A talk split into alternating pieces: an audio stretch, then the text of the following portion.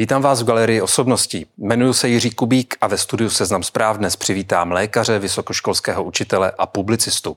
Odborné praxi se věnuje už 60 let. Vydal desítky knih, píše básně a razí heslo Člověk vydrží víc než zvíře, jen mu dát příležitost. Mým hostem je doajen mezi českými psychiatry pan Radkin Honzák. Vítám vás v Seznam zprávách. Dobrý den. Dobrý den, děkuji. Pane Honzáku, eh, už jste dneska podojil svou krávu radosti? Jo, velice, velice vydatně. Eh, těsně předtím, než jsem měl sem k vám. Až takhle tak, pozdě. Já myslím, jsem, že, to, že to dojíte po ránu. Já to, to, to dojím, jak můžu, jo. A pak já mám jednu pacientku, která je e, dáma už tak v nejlepším věku, něco kolem 60 a ona je ruská imigrantka, jo, zdaleka.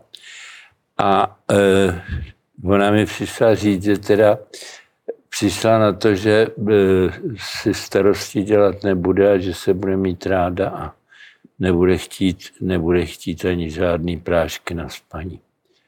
Takže, takže to mě hrozně potěšilo. Takže jste ji tímhle nakazil no, tím dojením krávy radosti? No, on, on, Inspirovala se. Inspirovala vy jste, se. Vy jste teda, jenom aby jsme to vysvětlili i pro diváky a posluchače, vy jste tou krávou radosti eh, před časem si pojmenoval takovou svoji každodenní dávku humoru a optimismu. Ano. A co je to tedy v tom vašem konkrétním případě? Nebo co to bylo dneska? Co to je? Eh, optimismus je, když se potkáte s někým eh, příjemným. Já jsem takhle, já jsem odchovaný transakční analýzou. To je psychoterapeutická škola teorie komunikace a její zakladatel řekl, že každý potřebuje několik pohlazení denně, jinak nám vysychá mícha.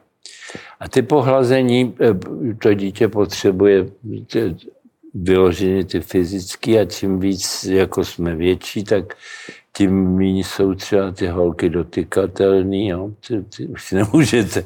Jo, malý dítě je dotykatelný až na pár čtverečních centimetrů po celém těle, jo. A postupně toho ubejvá. A e, tak jako e, přibývá těch pohlazení, to jsem rád, že vás vidím, jo, a tak.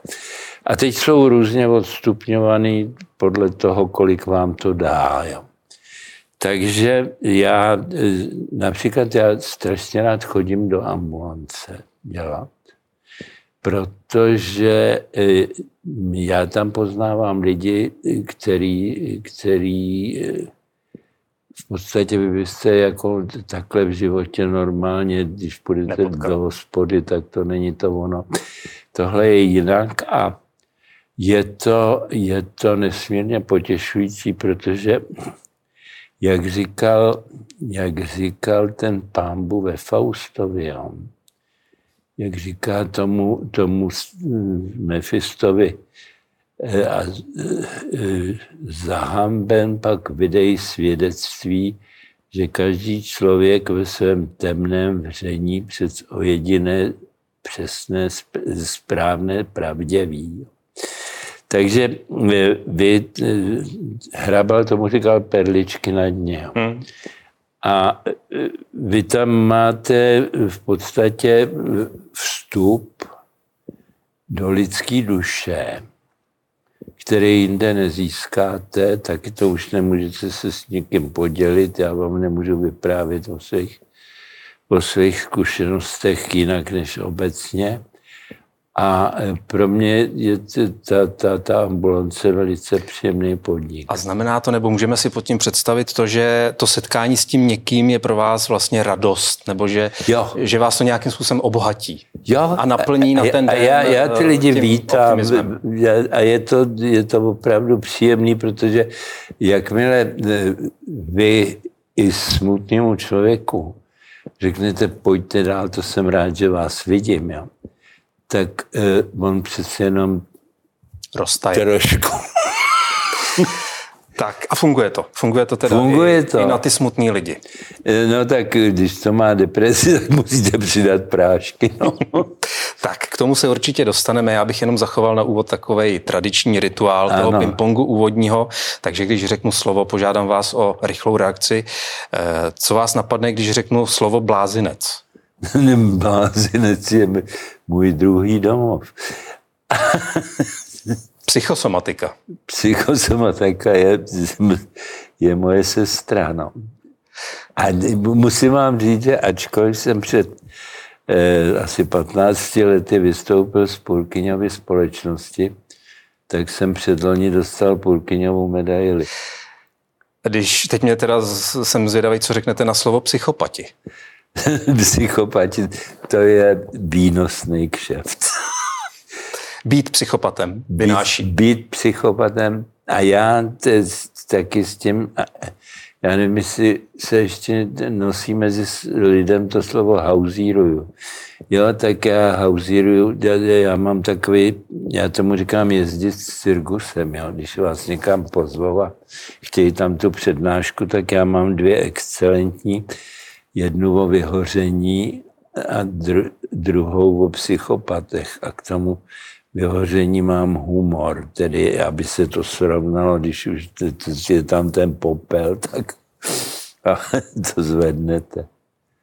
No a ty psychopati? Tam... Psychopati to je druhý, druhý program a to je velice přitažlivý téma. Mm-hmm. Taky se vás na něj budu ptát a ještě se zeptám na úvod básně. Co vás napadne? No tak eh, já jsem slíbil té vaší asistentce, že ji zarecituju takže už přemýšlíte nad nějakými verši. No ne, to já píšu, já píšu kognitivní poezii. Jo. To je soubor hlubokého, hlubokého uměleckého zážitku a vědecké pravdy. Jedna z prvních mých velkých básní na tohle téma byla výpočet komolého kužele to je taková věc, kterou člověk potřebuje každý den, ale jako osvětová, osvětová báseň byla, jmenuje se osteoporóza. Od té doby, co jim ajdám, daleko, již daleko méně pajdám. Moc pěkný. Děkuju. Já myslím, že pro ten úvodní přehled a představení našich témat jo. to stačí, takže můžeme jít na rozhovor. Půlku toho vystříháme. Doufám, že ne.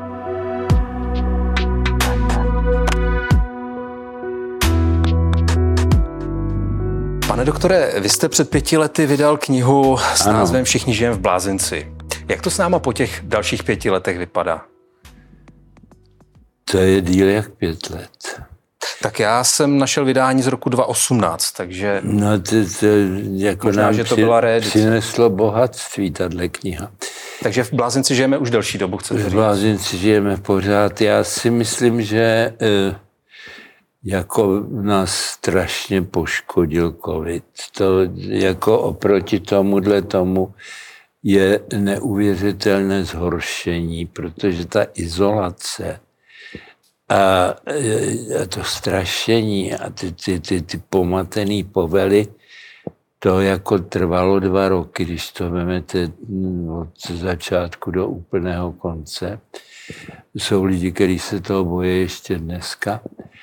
A e, ta izolace e, zabila ty staříky víc než cokoliv jiného a e, strašně poškodila mladou generaci, a protože ty dospívající, to už nejsou, anebo jsou to děti, potřebují kontakty a potřebují se odloukat, potřebují sociální dovednosti získávat a když tedy sedí takhle a může, může z této polohy jako eh, zahájit výuku. Já se s dovolením, s dovolením učili dobecnost. No tak eh, v podstatě eh, se naučí strašnému lemplovství a zavostane. A myslíte, Pr- že to je neměný stav? Že nás ten covid takovýmhle způsobem paralizoval a že se ne, nemůžeme vrátit do toho stavu? Po, po covidu určitě stoupla, uh, stoupla nemocnost. Jo, je rozdíl, jestli je člověk utahaný, jestli je zhroucený, anebo jestli je opravdu nemocný. Jo. Protože řada ne, nemocných není nemocných, ale Mají pocit, že jsou nemocní. Mají, anebo řada lidí stůňá a ještě tomu neříkají nemoc. Tak stouply deprese a úzkosti tak všude po světě, tak po takových 20 až 30% Spraví se to časem? No tak jde o to, jaký budou časy, že? Eh, ale já věřím na to, že budou dobrý. Dobře, ale když jste tedy před lety vydal no. knihu Všichni žijeme v blázinci, to znamená, že už tehdy jste měl pocit, že ten svět, který nás obklopuje, rozhodně není nějakým způsobem povznášející. Měl jste vůbec někdy pocit, že budeme žít v normálním prostředí, ale že to nebude blázinec? Tak to je nadsázka. Já vím, že... ale jenom jestli někdy to bylo tak, že jste bylo, si říkal... Bylo a bude, bude a v podstatě je. Podívejte, já si myslím, že eh, jako v životě tahle společnost nebyla na takový hmotný úrovni, jako je dneska. Jo. E, dneska pravda už dá, nedá takovou práci dostat se pod most, ale před tím covidem to jako opravdu musel být zvlášť nešikovný nebo zvlášť línej člověk, aby neobstál a e, že si to neceníme dost a my, že tedy děláme tu chybu, kterou, která je nám daná, že, že jsme chamtiví. No. Ale to je, to je v genech, jo, to ne, víte, jak se... Že si lidi neumí říct dost. Už mi Nikdy, stačí. protože vy je jednou, když něco okusíte, co vám dělá radost, nebo potěšení, nebo dokonce rozkoš, tak po druhý už to není takový, tak potřebujete přidat. Jo. A co se týče peněz a statků, tak eh, člověk nikdy nemá dost. I když má úplně nejvíc, tak chce ještě víc, pokud není moudrej. Víte, jak se chytají v jihoamerických pralesích malý opice na kokos? Ne. Veme si kokos, do, do toho se udělá díra, díra a e, do toho kokosu se dají mlsky. Jo. Ta opice přijde, chytne to a už to nevytáhne, ale nepustí. Takže ta ruka zůstane. Zůstane chycená takhle v kokosu. A to jsme my. To znamená, že nikdy nemůžeme v tomhle směru docílit nějaké totální spokojenosti. Já myslím, že ne a že to je dobře. Protože, protože já jsem si jednu dobu myslel, že hlavním hnacím motorem pokroku je lenost. Jo. Ale e, myslím si, že i tahle ta touha po větší po větším určitém úspěchu vlastně vede lidi, že něco pozná, poznávají víc a Takže udělají, udělají lépe. No. Já jenom se zeptám, protože vlastně mám takovou vzpomínku z dob komunismu, že tehdy se opravdu o těch psychiatrech často že mluvilo jako o cvokařích a jo. pamatujete ve filmech, že každou chvíli někdo na někoho volal cholouška, no. a přijela sanitka s tou svěrací kazajkou, takže vlastně mm, nepůsobilo to jako nějaký extra vznešený obor, Počkejte. láká uh, ono, tohle, lidi. Tohle je takový dubiozní, protože já jsem eh, od roku 66 eh, mezi takzvaně normálníma doktorama. Já jsem konziliární, vyhrál konziliárního psychiatra tenkrát na výživě lidu. A krásně, že do dneška máte lidi, kteří vám, že když tam přijdete na konzilium, já už teď nechodím, tak říkají, my vás jednou budeme potřebovat. A on je to napůl, napůl srandovní a napůl strašící. Jo. Takže to je... To, že ty lidi vlastně rovnou říkají, že vás budou potřebovat? Oni to říkají tak jako z legrace, ale není jistý, že to není smrtelně vážný, že jednoho krásného dne, jo, ty, ty říkejte, vyhne se mi rýma. Jo. Jak to můžeme vědět, že? No. Spíš se nevyhne. No ale na druhou stranu mění se nejenom tedy vnímání psychiatrie, ale i třeba poruchy, choroby, potíže, s kterými lidé chodí za vámi dnes a dejme tomu před těmi 30 a více lety?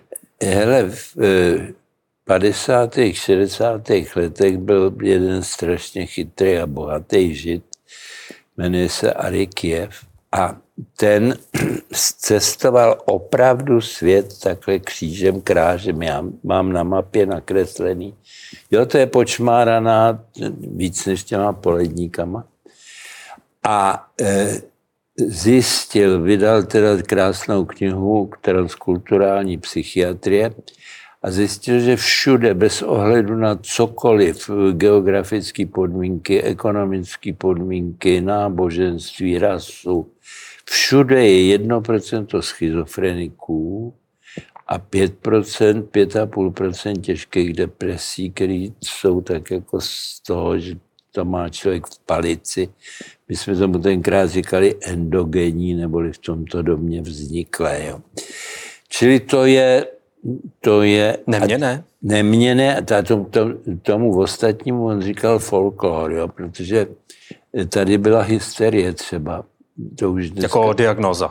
Jako diagnoza, ale jako velký projev. Jo. Hysterický záchvat, my jsme měli ve třech předmětech, jsme měli v šestém ročníku otázky, jaký je rozdíl mezi epileptickým a hysterickým záchvatem tak dneska už nevidíte ani epileptický. Jo. Ale hysterický záchvat končil tím, že ten člověk, většinou Moc. tedy dáma, byl takhle v oblouku, opřená patama a zátylkem a v tom vydržela 10-15 minut, jo, docela klidně. Byly hysterický obrny. A e, to všecko jako vymizelo. A ten další rozumný transkulturální psychiatr, který z Kanady, Kirmayer, ten tomu říká westernalizace a my tomu říkáme globalizace. A ze všech těchto pestrých příznaků zůstaly nebo se staly takový nemastný, neslaný deprese a různý úzkostní poruchy. Jakože se to soustředilo pod jedním označením? No tak my máme postupně se měnící klasifikační systémy. E, teď máme MKN desítku, z který jsme vyhodili tedy hysterii, vyhodili psychopatii, vyhodili eh, eh, homosexualitu. My jsme měli homosexualitu do 90. nevím kolikátého roku.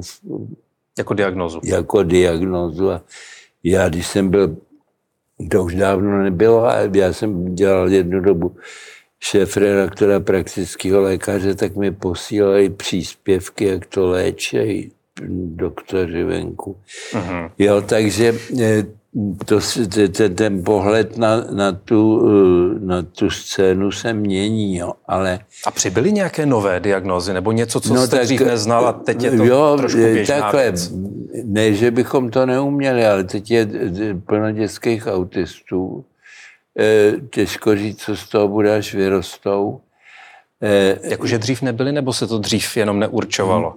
Nebyli, nebyli, něco se přihodilo, že teda autismu přibývá, eh, přibývá teda takového toho ADHD, ty neklidní děti, eh, někdy nevychovaný. A, a skrývající pod touhle značkou. Dostanou, dostanou diagnózu a určitě tedy teď přibylo těch emočních poruch, to znamená depresie a úzkostí, e, po tom covidu. Jo. Mm-hmm.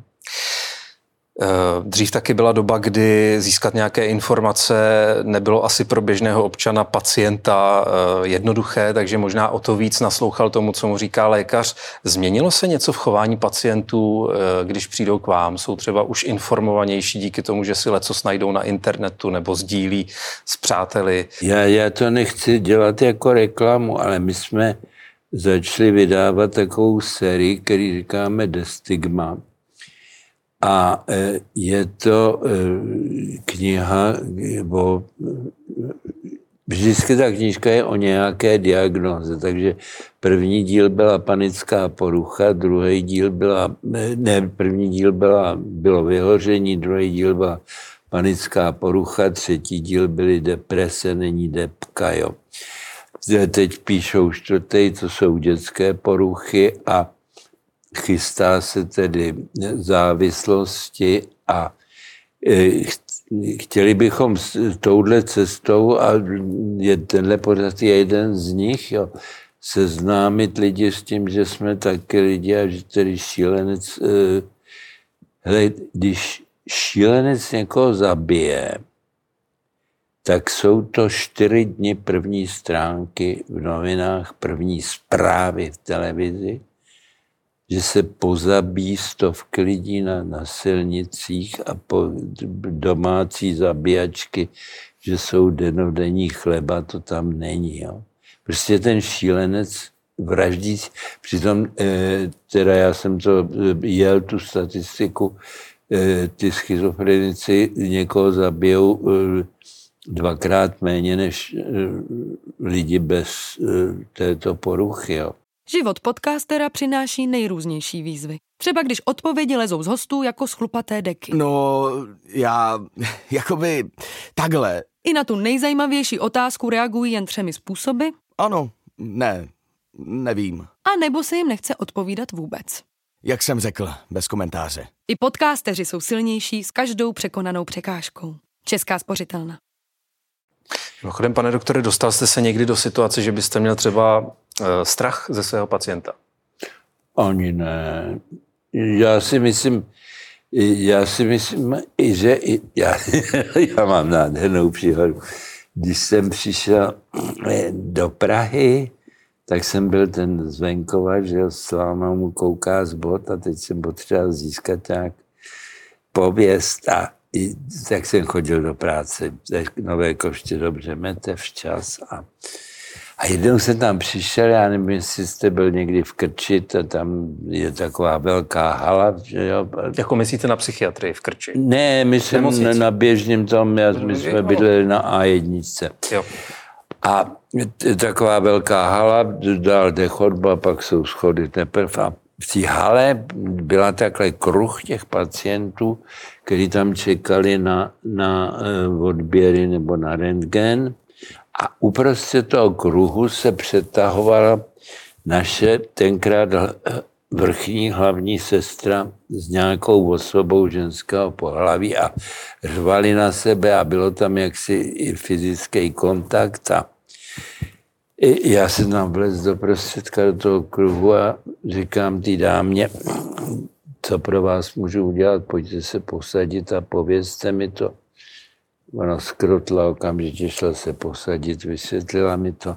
Byla to schizofrenička, která ometala takhle ty baráky v krči s tím, že lid má právo na zdraví, aby ji vyšetřili a oni všude vyhodili. My jsme byli poslední barák, který už pak byl východ.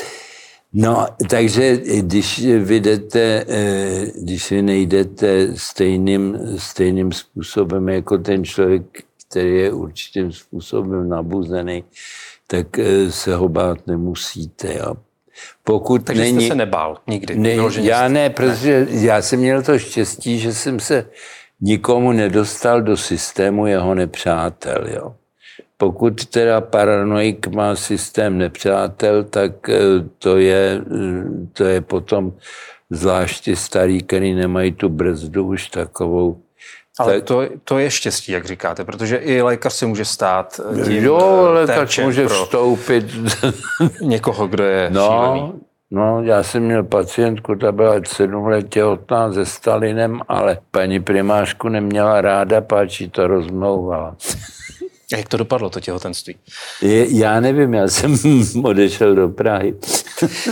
Eh, pane doktore, vy už jste zmiňoval, že máte různé přednášky, s kterými eh, jezdíte po republice. Mluvili jsme o těch psychopatech a ta druhá je o tom nevyhoření.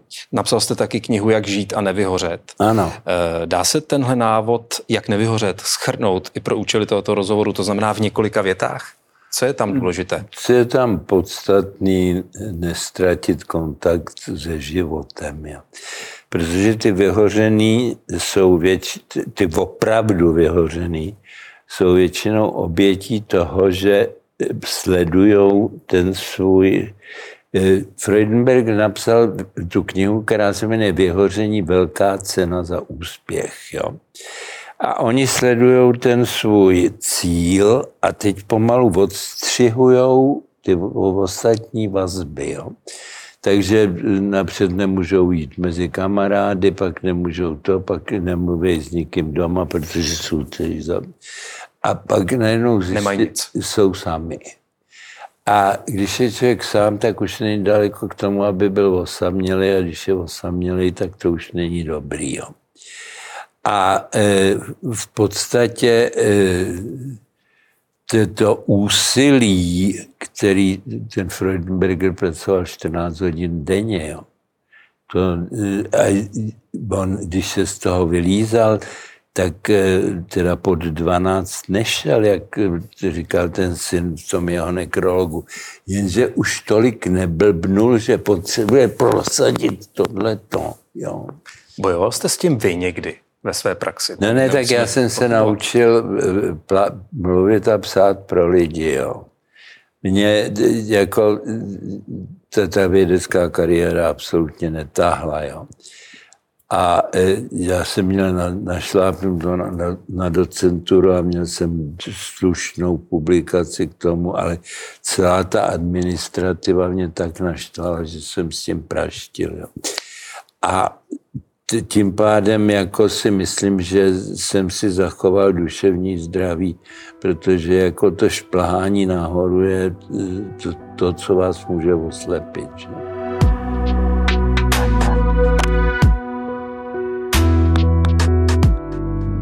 Vám je dnes, doufám, že se neurazíte, když to řeknu, 84 let. E, a půl. 84,5. Jste pořád aktivní, jestli se nepletu, pořád, pořád vykonáváte svoji praxi. E, nikdy vás nenapadlo, že byste tu profesi pověsil na hřebík a šel na takzvaný zasloužený odpočinek? No, já jsem měl velkého učitele a přítele, což byl pan profesor Gregor, který říkal, nesnáším sousloví zasloužený odpočinek. já si myslím... To já, vás odradilo. To jednak mě to odradilo, za druhý říkám, že bych musel doma uklízet, takže radši chodím do práce a za třetí mě to baví. Mě to furt baví, takže teď pravda máme, e, máme v IKEMu takovou situaci, že jsme bez šéfa a e, já nevím, jestli až ten nový, až přijde, jestli takovýhle staříka tam vydrží, ale je tam ještě jeden chlapec, který je 630. ročník, takže je o něco starší než já. A vy tam chodíte na pár dnů v týdnu, jestli se nepletu? Já tam chodím na pondělí a ve středu chodím do Nuslí. A to znamená, že tam máte svoji klientelu ne, nebo no, pacienty, no, nebo vás tak, zvou k já, akutním případům? Co to dá, jo. Já jsem, já jsem eh, v tom IKEMu, když jsem byl, tak jsem přešel od těch gastroenterologů, který, který mám hrozně rád, tak jsem přešel k umělý ledvině a k transplantaci ledvina, k celému transplantačnímu programu a a e, takže mi napřed e, přepadali ty lidi z týhletý, a pak tam přicházejí, co pošle kdo, kardiologové a gastroenterologové a, e, a co pošlou známí a, a já, my jsme psychiatrie bezprahová. Jo? Vy, vy, když byste chtěl, tak nemusíte žádnému svýmu praktikovi pro doporučení. Můžete přímo k tomu psychiatrovi a pokud bude mít v okno, tak vás veme. Tak já si to ještě promyslím. Ale no. tím to nechci zlehčovat. Jenom uh, pojďme se ještě pobavit na chvíli o té vaší druhé přednášce. O těch psychopatech. Ano. Protože jste říkal, že je o to velký zájem, že to lidi rádi poslouchají nebo možná ne, i vyhledávají? Ne, ne, takhle je to v podstatě sorta lidí, který nás řídí. Jo, vy, vy máte, vy máte, jak spočítal tu pyramidu, teda ten eh, Arikiev, tak eh, kdyby jsme byli makakové, tak tady máme sociální mozek na 40 kamarádů. Kdyby jsme byli šimpanzi, tak na 65 a lidi mají na 98, na to mají to těch pět depresáků, jednoho schizofrenika a nahoře má jednoho psychopata. Jako a psychopat je volný, volný termín, jo? to neobsazený a teď je tady ta parta, která by to ráda naplnila tím, že jsou to lidi, kteří primárně nemají strach. To je ten problém. Jo? Jim chybí ten špagát od toho centra strachu, který nám tu zanechali ty dinosaury, k tomu uvědomění.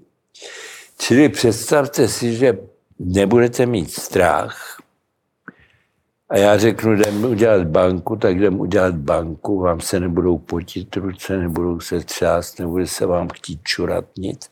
Vy jste robotický. Vy jste roboticky dokonalý. A čili e, tato vlastnost vás automaticky jak bubliny psorovce vynese nahoru, protože jste šikovnej, schopnej, zdatnej, nebojíte se do toho jít ve chvíli, kdy všichni ostatní jsou ustračení.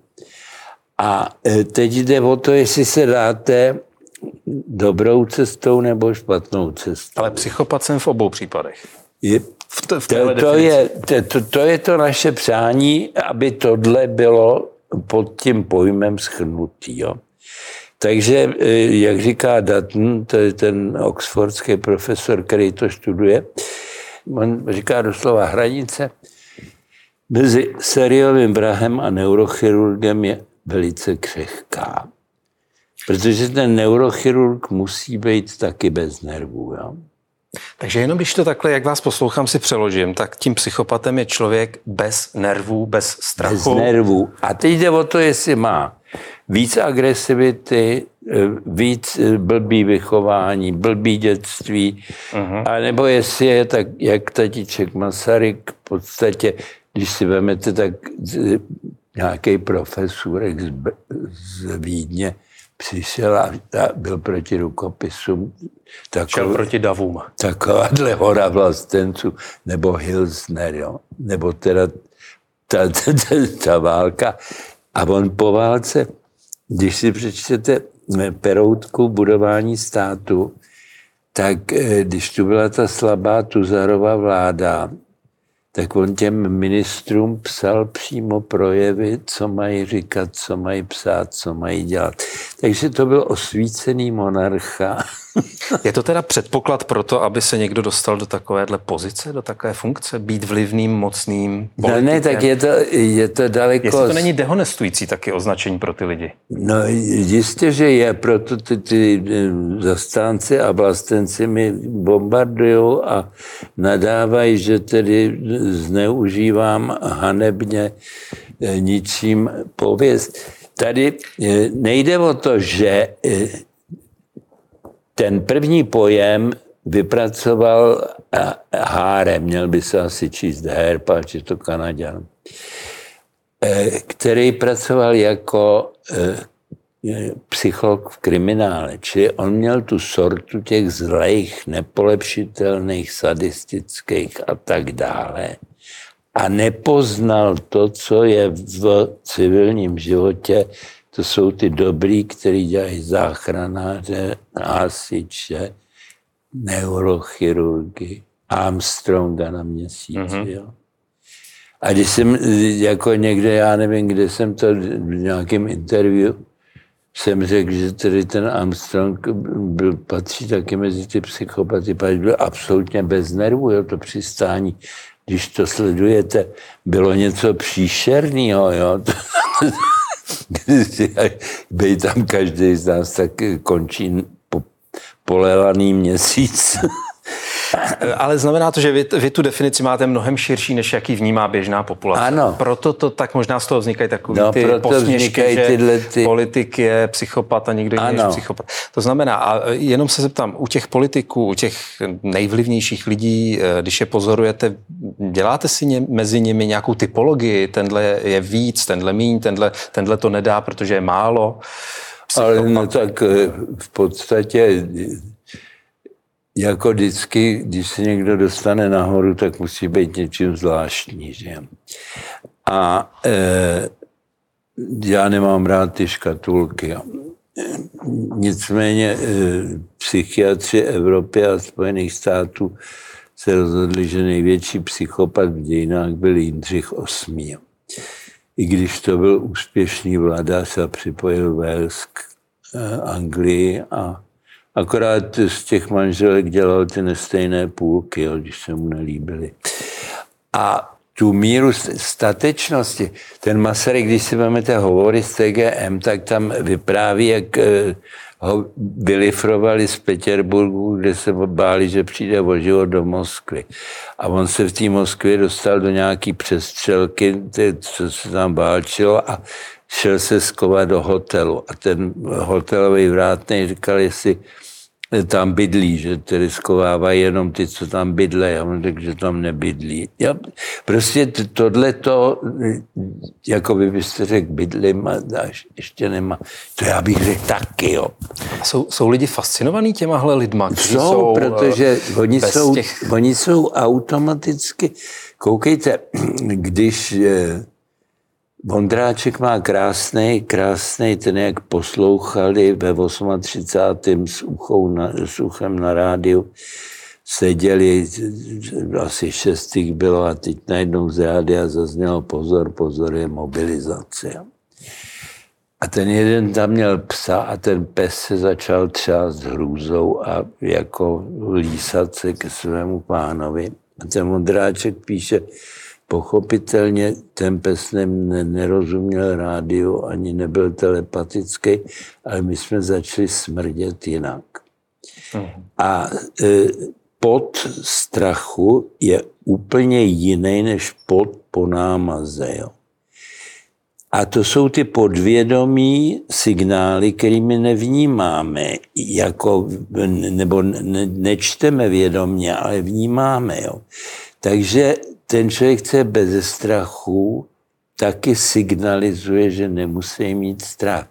A vy jste tak trochu opičák, jo? Já taky, eh, když tady bude eh, někdo, kdo jako zvedne prápor a řekne, musíme na barikády, no tak eh, se půlka z nás zvedne a půjde na barikády, jo? Mhm. A tenhle ten, tenhle ten typ lidí vyniká tím, že to vůdcovství má v sobě. No já přemýšlím nad tím, když eh, tady mluvíte o psychopatech, si člověk představí let kterého z politiků, ale ať se nedotkneme nikoho tady, tak třeba Donald Trump je taková zvláštní postava. No tak to je uh, echt uh, psychopat, který ještě navíc používá takový ty manipulace. Máte tu deadly, deadly, smrtící kvartet, to je psychopatie, narcismus, machiavelismus a sadismus. Jo? A to on všechno v sobě má a existuje krásná, krásný termín modrá lež. Jo? Je, napřed je bílá lež, to je to dítě, který se chce vylhat, že to schodá kočka. Pak je černá lež, to už umíme my. Jo? A pak je modrá lež, což je odvozeno od modrých uniform policajtů v Americe mezi válkama, který si dosvědčil, že ten člověk se zastřelil sám. A ten Trump eh, vyhlásil od té eh, Hillary eh, Clinton, že já nevím, co všechno. Všichni věděli, že je to lež. Ale ono je to spojí dohromady. Takže oni jsou spojenci tohodle toho názoru a vykřikují do světa, že tedy... Proč to dělají? Proč ty lidi se spojí v takovém nesmyslu? Když no, vědí, protože my se združujeme a teď jde o to, pod kým vy se združíte. Vy, vy, Takže se lidi vědomě združují kolem Nevědomě lži. se združují. Ale Já, vědí, že to je lež. Nevěří tomu. Oni tomu snad i věří. Podívejte, eh, jako po válce nebyla možná denacifikace Německa, protože to by to byli museli všechno vystěhovat s výjimkou tak 20 lidí. Jo. To, to, to, to, byly náckové a přitom teda to bylo tak praštěný, jo. E, kdy, kdy vám e, jako přijde nebo když už jsme všichni věděli, jak to vypadá s těma dobrýma myšlenkama toho, toho socialismu, tak eh, byli ochotní lidi do té partaje lézt a, eh, a přísahat na ty jejich pravdy. A, a dneska se za to možná stydí. Eh, no, dneska je vem čert, ale mě to, mě to jako nebolí. Já jsem ani nepátral, kdo mě udával, jo. Ale to mě ani nenapadlo. Oni říkali, nepojedeš do Pardubic. Já jsem říkal, ani náhodou já přesně vím o dvou a ty ostatní mě nezajímají. Nechtěl jste vědět, kdo na vás práskal? Nechtěl. Pane doktore, já se ještě zeptám, kromě toho, že tedy píšete knihy, máte přednášky, jste aktivní pořád jako lékař, no. tak eh, taky píšete blog už několik let no. na aktuálně CZ, tam glosujete různé e, události a různé jevy a nedávno jste tam napsal největší potěšení, krom toho, že stále čtu knihy, mi skýtá možnost pucovat si zuby a zpívat si přitom v koupelně. No. Několik velkých autorů sepsalo chválu zahálky nebo lenosti, tohle není ani jedno, to je aktivní stáří září a zpívejte se mnou na shledanou v lepších časech. Tím to končil. Eh, jak pro vás ty lepší časy vypadají? Eh, to je přesně ten text. Každý z nás něco má, co občas tlačívá. Zachoďme starosti rovným dílem a dejme se za jedním cílem. Všichni se sejdeme, až svou vlast najdeme na shledanou v lepších časech. Já si lepší časy představuju asi jako slušnější společnost, která se tolik nežene za konzumem. Vy jste taky nedávno řekl, nebo je to vaše heslo, člověk vydrží víc než zvíře, jen mu dát příležitost. Ano, to je moje životní heslo. A člověk tu příležitost nedostává. Ale Vydržet. dostává, ono jako vy se můžete, míra trápení je míra subjektivní jako bolest. Jo? My nemáme nic, a to trvalo, než tohle se prosadilo, my nemáme nic, čím jde bolest změřit. Což je věc, která doktory vyhazuje ze sedla, protože jsou vychovaní k tomu, aby byli experti. A teď ta e, společnost pro studium a léčbu bolesti, s kterou jsem taky kdysi dělával, říká, bolest je to, co říká pacient. A teď, to tak cítí. Teď najednou e, tam stojíte vy jako expert a pacient vám říká, jak to má být. Takže tam vzniká konflikt těch rolí. A e, když nemáte, když nemáte trénink na to, že vlastně toho pacienta přijmete tak, jak on to říká a jdete mu naproti a ne, že ho zastrčíte do škatulky a teď pojede takhle a takhle.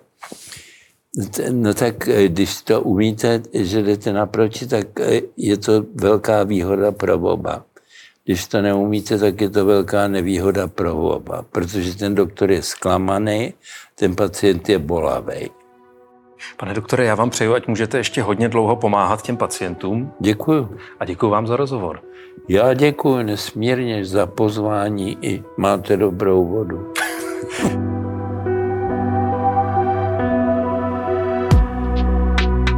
Děkuji i vám, že jste dnešní galerii osobností s Radkinem Honzákem sledovali nebo poslouchali.